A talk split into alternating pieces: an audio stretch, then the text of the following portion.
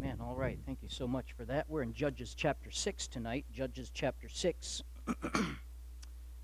Grateful to have some of uh, Brother Wes's family in tonight. Glad, to have you guys here.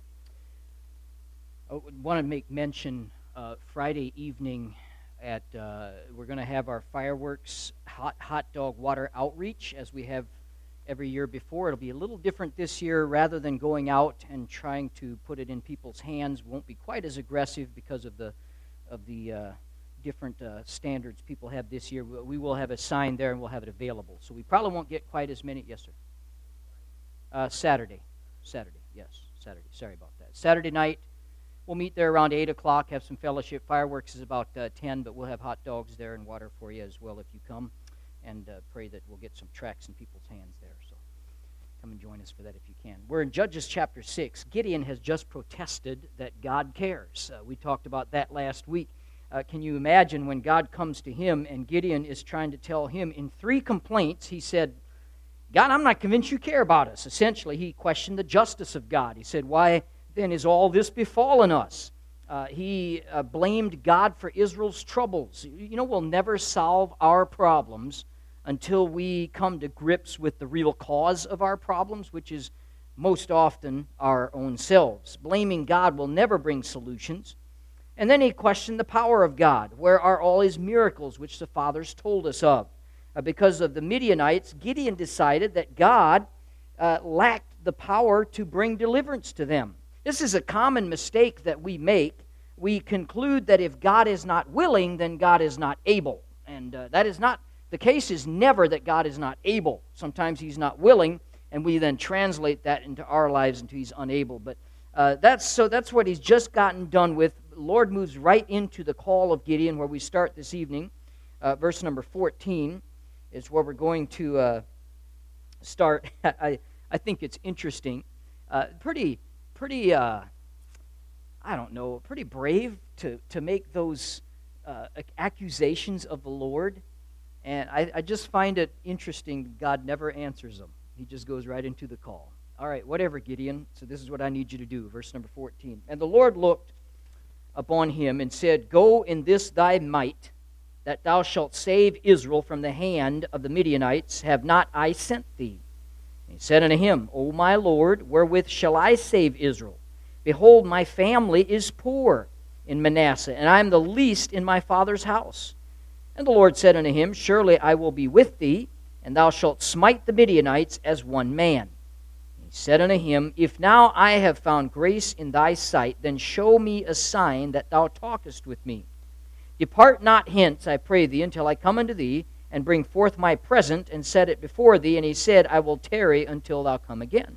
And Gideon went in and made ready a kid and unleavened cakes of ephah of, uh, ephah of flour. The flesh he put in a basket and he put the broth in a pot and brought it out unto him under the oak and presented it. The angel of God said unto him, Take the flesh and the unleavened cakes and lay them upon its rock and pour out the broth. And he did so. Then the angel of the Lord put forth the end of the staff that was in his hand and touched the flesh and the unleavened cakes, and there rose up a fire out of the rock and consumed the flesh and the unleavened cakes. Then the angel of the Lord departed out of his sight. Uh, I mean, does he need more than that? Uh, touch it with his uh, staff and it goes up in smoke. Uh, I guess our modern, our, our, modern way of handling this would be a mic drop, and then he departs. He said, "That's pretty much all you need." Okay, and that's uh, that's what we'll be talking about in these, this passage tonight. Father, I pray you'd help us as we look at the call of Gideon. We see some of his responses, and uh, Father, pray that you'd help us to, as always, find ourselves in this story. We pray in Jesus' name.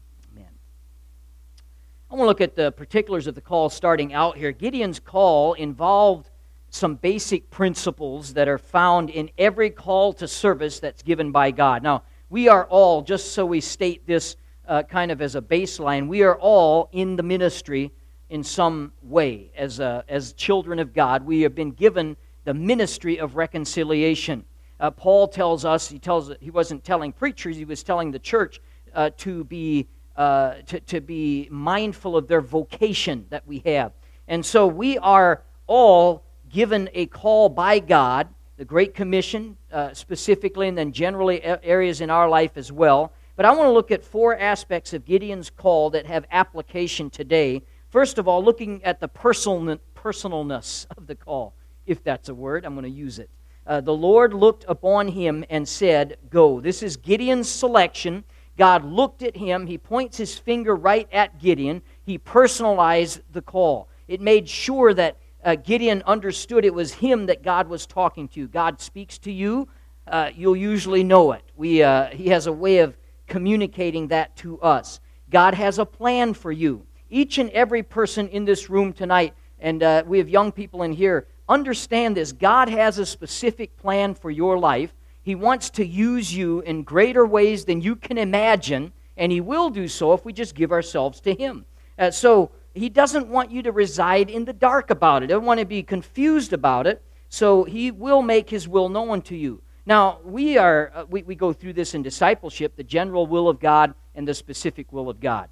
Uh, we, there's, both of them are very important. Uh, the general will of God is what's the same for everyone. Uh, that's not what we're so much interested in. We are interested in the specific will of God. I remember in Bible college, it was one of our most talked about topics. What is God's will for me? What am I going to do with my life? Where's, where's God going to put you? Where's He going to put me? We want to know what God's will is for us specifically because we're inherently selfish. But there, are, there is a lot of things in the Bible that are the general will of God uh, that we need to be faithful. And I really believe that if we are not faithful in obeying God's general will, we will not have His specific will communicated to us as it would if we're faithful to Him. So you focus on the general, I'm talking about going to church, reading your Bible, being faithful in your prayer, being faithful to your family, be, you know, just uh, don't steal, the Ten Commandments, just doing right, just living holy lives, doing God's general will for everyone, and He'll make your specific will known. So the personalness, and then the priority of the call. Uh, the, uh, the two things here directed uh, or dictated that this call should be given a top priority in Gideon's life here uh, is the character of the call. Look at what it says Go that's how he started it. Go. This is a command. Uh, it's not a suggestion. It's not an option. Uh, those who would serve God and serve God well better recognize that their call is more than a recommendation. I've had, I don't know how many people have told me in uh, the course of my ministry that, that witnessing isn't my gift. Witnessing isn't a gift, witnessing is a command. That's a command of God.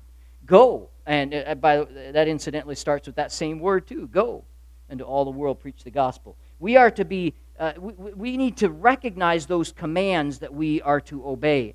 Uh, it's a command that comes from God, uh, it demands great priority. Uh, there's commands, let me just go through a few as we talk about the general will of God today, the commands that we need to obey. Repent is one of them. Matthew 4 17, from that time, Jesus began to preach and say to repent, for the kingdom of heaven is at hand. Follow me is another command given in the Bible. Uh, Matthew 16, 24, Jesus said, If any man will come after me, let him take up his cross, deny himself, or let him deny himself, take up his cross daily, and follow me. Rejoice, Philippians 4 4. Rejoice in the Lord always, and again I say rejoice. Uh, let your light shine, Matthew 5 16. Let your light so shine before men that they may see your good works uh, forgive, Matthew 18 22. Uh, Jesus told, it, told them in that verse to, to forgive not only seven times, but 70 times seven. We are to forgive. It's a command. By the way, that command comes with it. Uh, a, a penalty for not doing it is that God does not forgive us if we don't forgive others.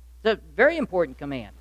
Uh, do not lust, Matthew 5, 28 through 30. Keep your word, Matthew 5, 37. Let your communication be yea, yea, nay, nay, for whomsoever uh, is more uh, than these, com- for whatsoever is more than these cometh of evil.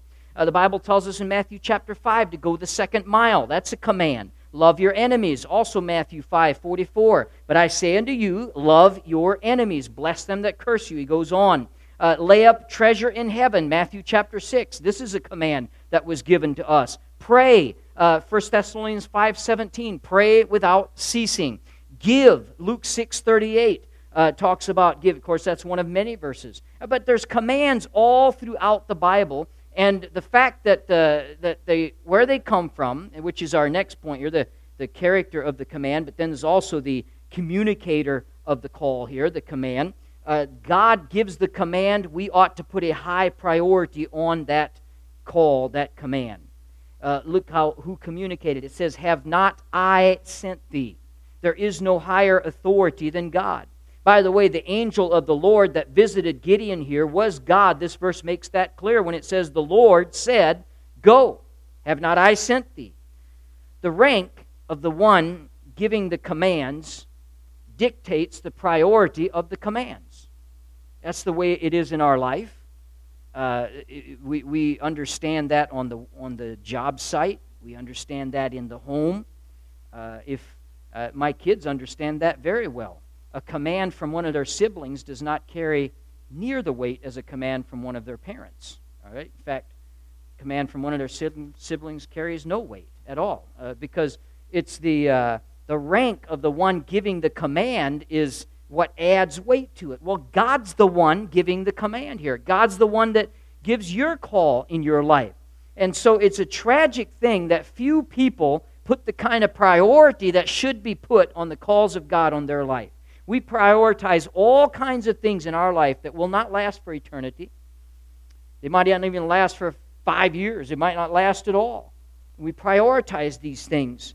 We need to get that straightened out if we're going to do great things for God in our life, He commands us uh, that we, uh, His commands ought to hold a high priority in our life. If Gideon is going to deliver Israel, uh, he's got to make this his main emphasis. He's got to rank up high, and it's the same for us. Now look at the power for the call here. Look at what God told him Go in this thy might.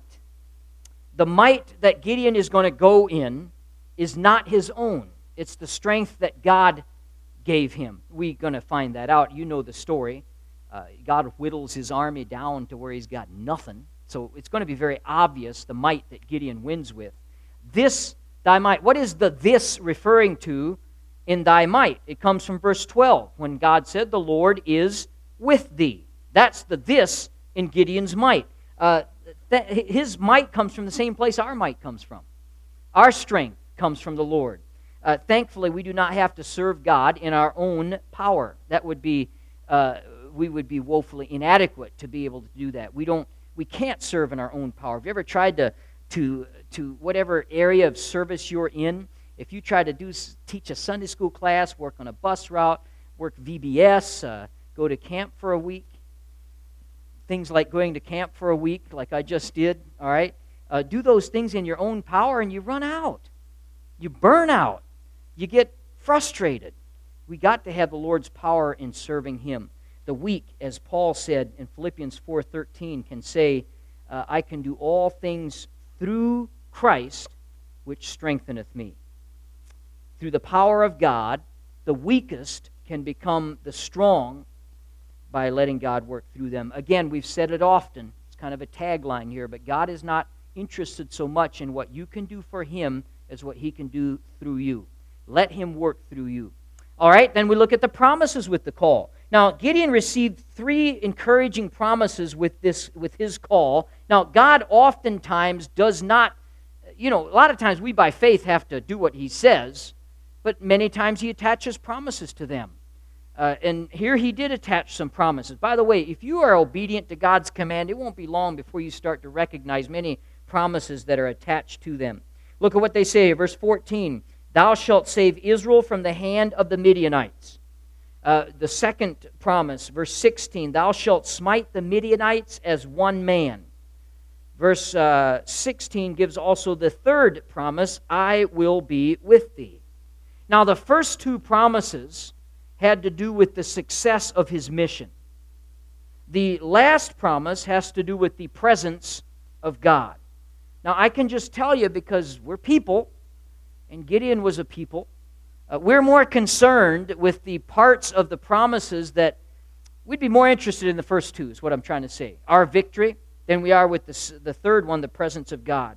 But we had better understand as a Christian just how important that part of God's promise to us is his presence with us.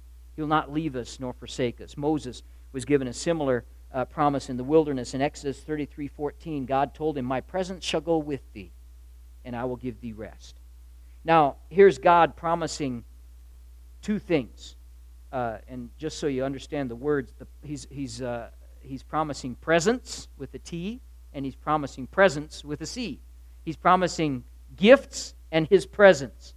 Uh, so Moses quickly proved uh, which he thought was the most important promise. In Exodus, uh, the next verse, 33:15, if thy presence go not with me, carry us not up from here.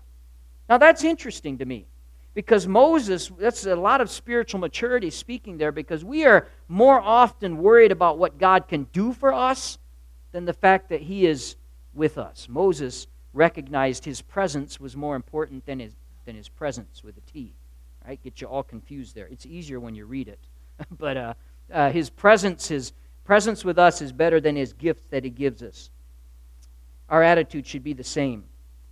Now, what did Gideon do? Gideon, when God first came to him, Gideon protested God's care. Now he's going to protest God's call. Uh, just like Moses did years before when God wanted them, him to deliver Israel and he protested it. Now Gideon's going to protest it too. Look at verse 15. O my Lord, wherewith shall I save Israel? Behold, my family is poor in Manasseh, and I am the least in my father's house. Gideon's two excuses for objecting to this call that God's giving him. Look at the first one. He lacked fortune. He says, My family is poor. Israel's problem was not something that money could solve. I, I, think it's interesting that Gideon points that out. He has his family is poor. Not as many problems as we think can be solved with money. Now, we, we automatically go to that. Our government does, don't they? I mean, the first thing they do is throw money at it. And a lot of times we think that too. Matter of fact, your problem, if it can be solved by money, you don't have very big problems because most problems cannot be solved with simple, simply with money. Think of a lot of things money can't solve. Can't do anything about your sin problem. Money can buy you a house, but not a home. Money can buy you a bed, but it can't buy you sleep. Money can buy you a clock, but it can't you get you any more time. Money can buy a book, but not knowledge. Money can buy food, but you cannot purchase an appetite if you don't have it. Uh, money can, can buy you friends, but it can't buy you love. Mo- the Bible constantly reminds us of the futility of money and mammon and that it is not the answer. Gideon could not have solved Israel's problem with money. He needed more than money, he needed God. And guess what God just told him? He'll be with him. So this is a this is a wasted excuse, not a valid protest. The second uh, thing that reason he gave, he lacked fame. He said, He's the least in my father's house. Gideon says he here is a low man on the totem pole. He has no status, he has no rank, he has no position. He was not a VIP, certainly not an MVP. He was a nobody. I like what Joseph Parker says about this. We need not be socially great to be spiritually useful. Aren't you glad for that? We don't have to be socially great to be spiritually useful. That's another truth that's hard to learn in our churches. We often treat certain people almost like celebrity Christians. Uh, even the it's a it's a, a temptation for pastors when they bring speakers in to, you know, try to get names or try to. Uh, try, try, we, we do that. We make celebrities in the church and, and in the in the greater uh, church uh, collection. But we need men of faith, not men of fame.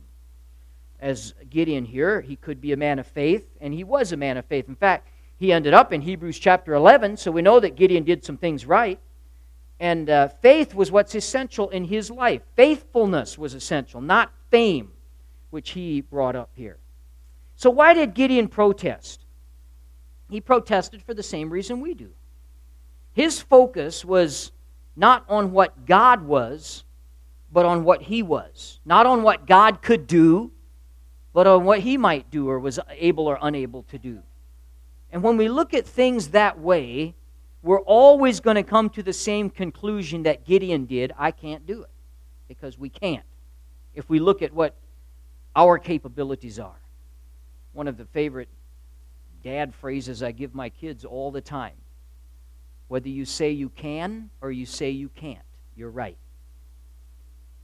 It's really where do we put our trust? Where do we put our faith? Where do we get our strength to do things? Without God, we're worthless, we're useless, we're weak, we're unable. Psalm 127 1. Except the Lord build the house, they labor in vain that build it.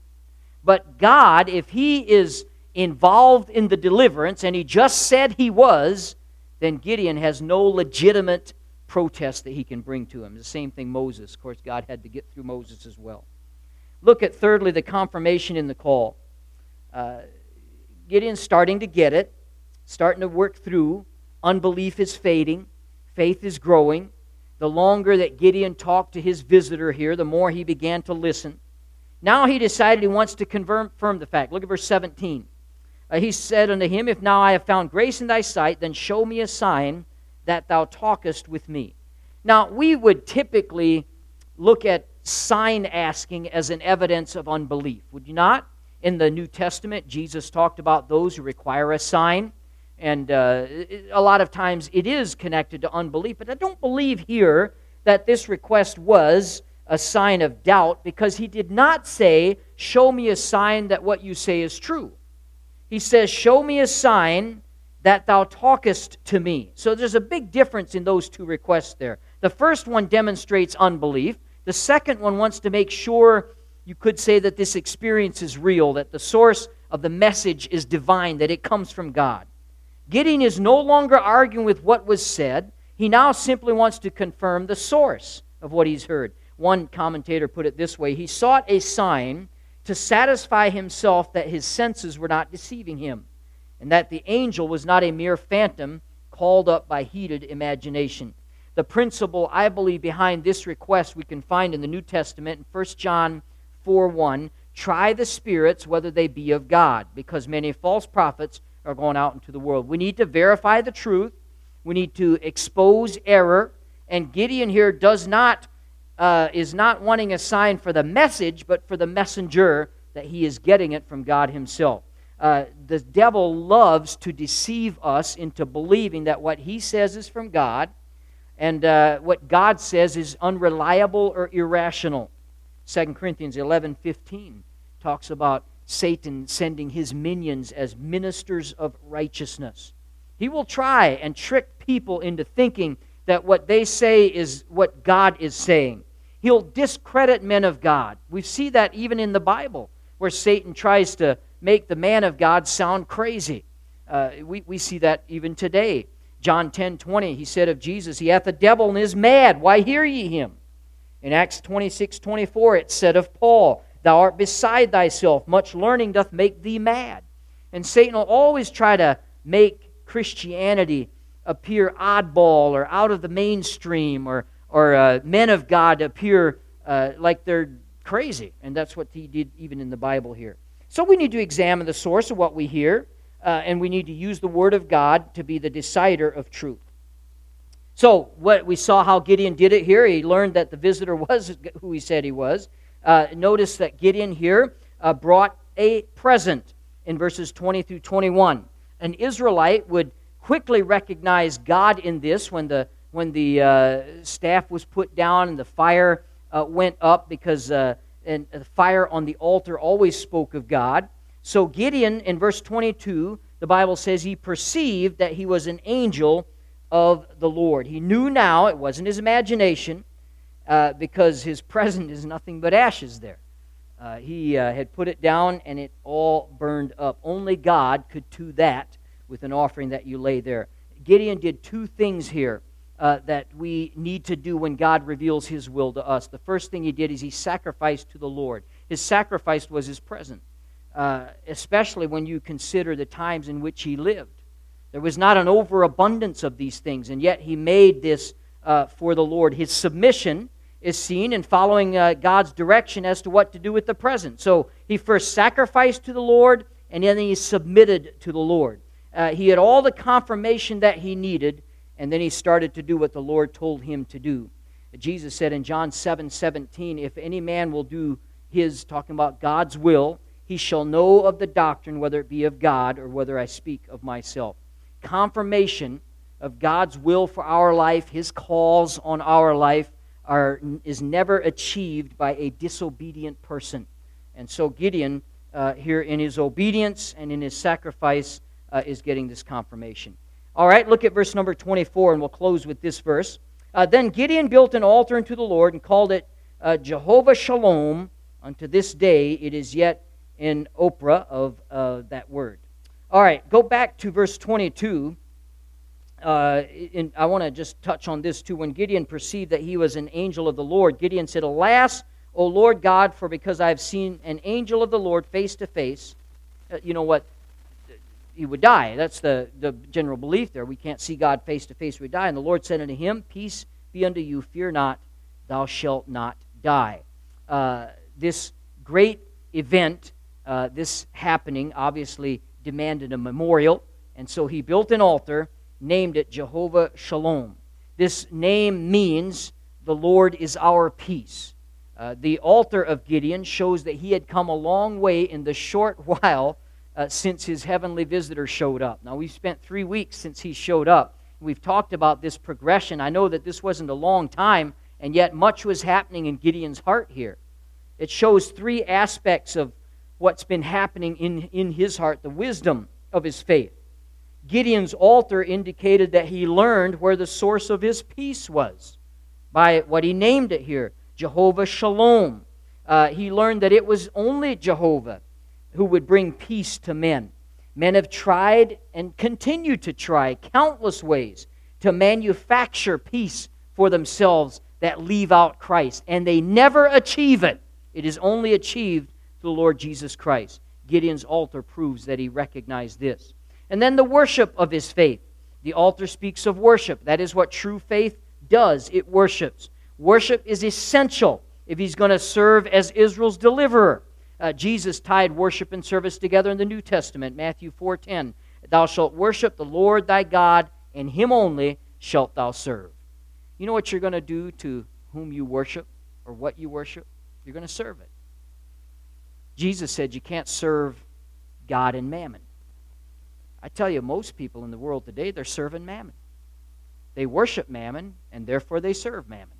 They live their lives trying to get more of it, collect more of it, lay up more of it. And uh, that becomes their master. You will serve who or what you worship. And as we said Sunday, everyone worships someone or something. Everyone worships something.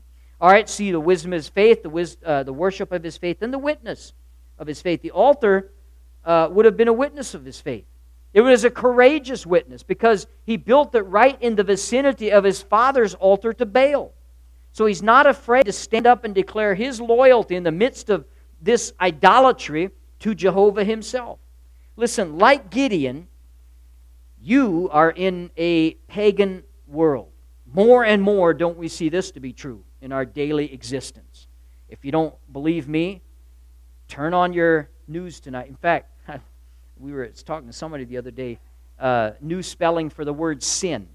We've always spelled it S I N, C N N. Sin. That's how you say that word.